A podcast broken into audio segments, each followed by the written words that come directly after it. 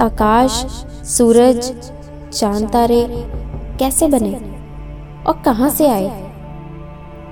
मेरी सोच की गहराइयों में ये सवाल सवाल ही रह जाता। बचपन में माँ के पिटारे से चाँद तारों की कहानियाँ सुनते थे तो लगता था कि ये सिर्फ़ कहानियाँ ही हैं। बड़े हुए तो पता चला कि ये कहानियाँ कम और रहस्य ज़्यादा है। ये रहस्य ही तो है। कैसी है आसमान के ऊपर की दुनिया?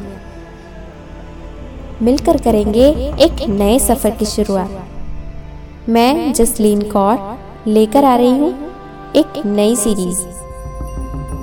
टाइमलेस। जल्द ही बूंदे पॉडकास्ट पर।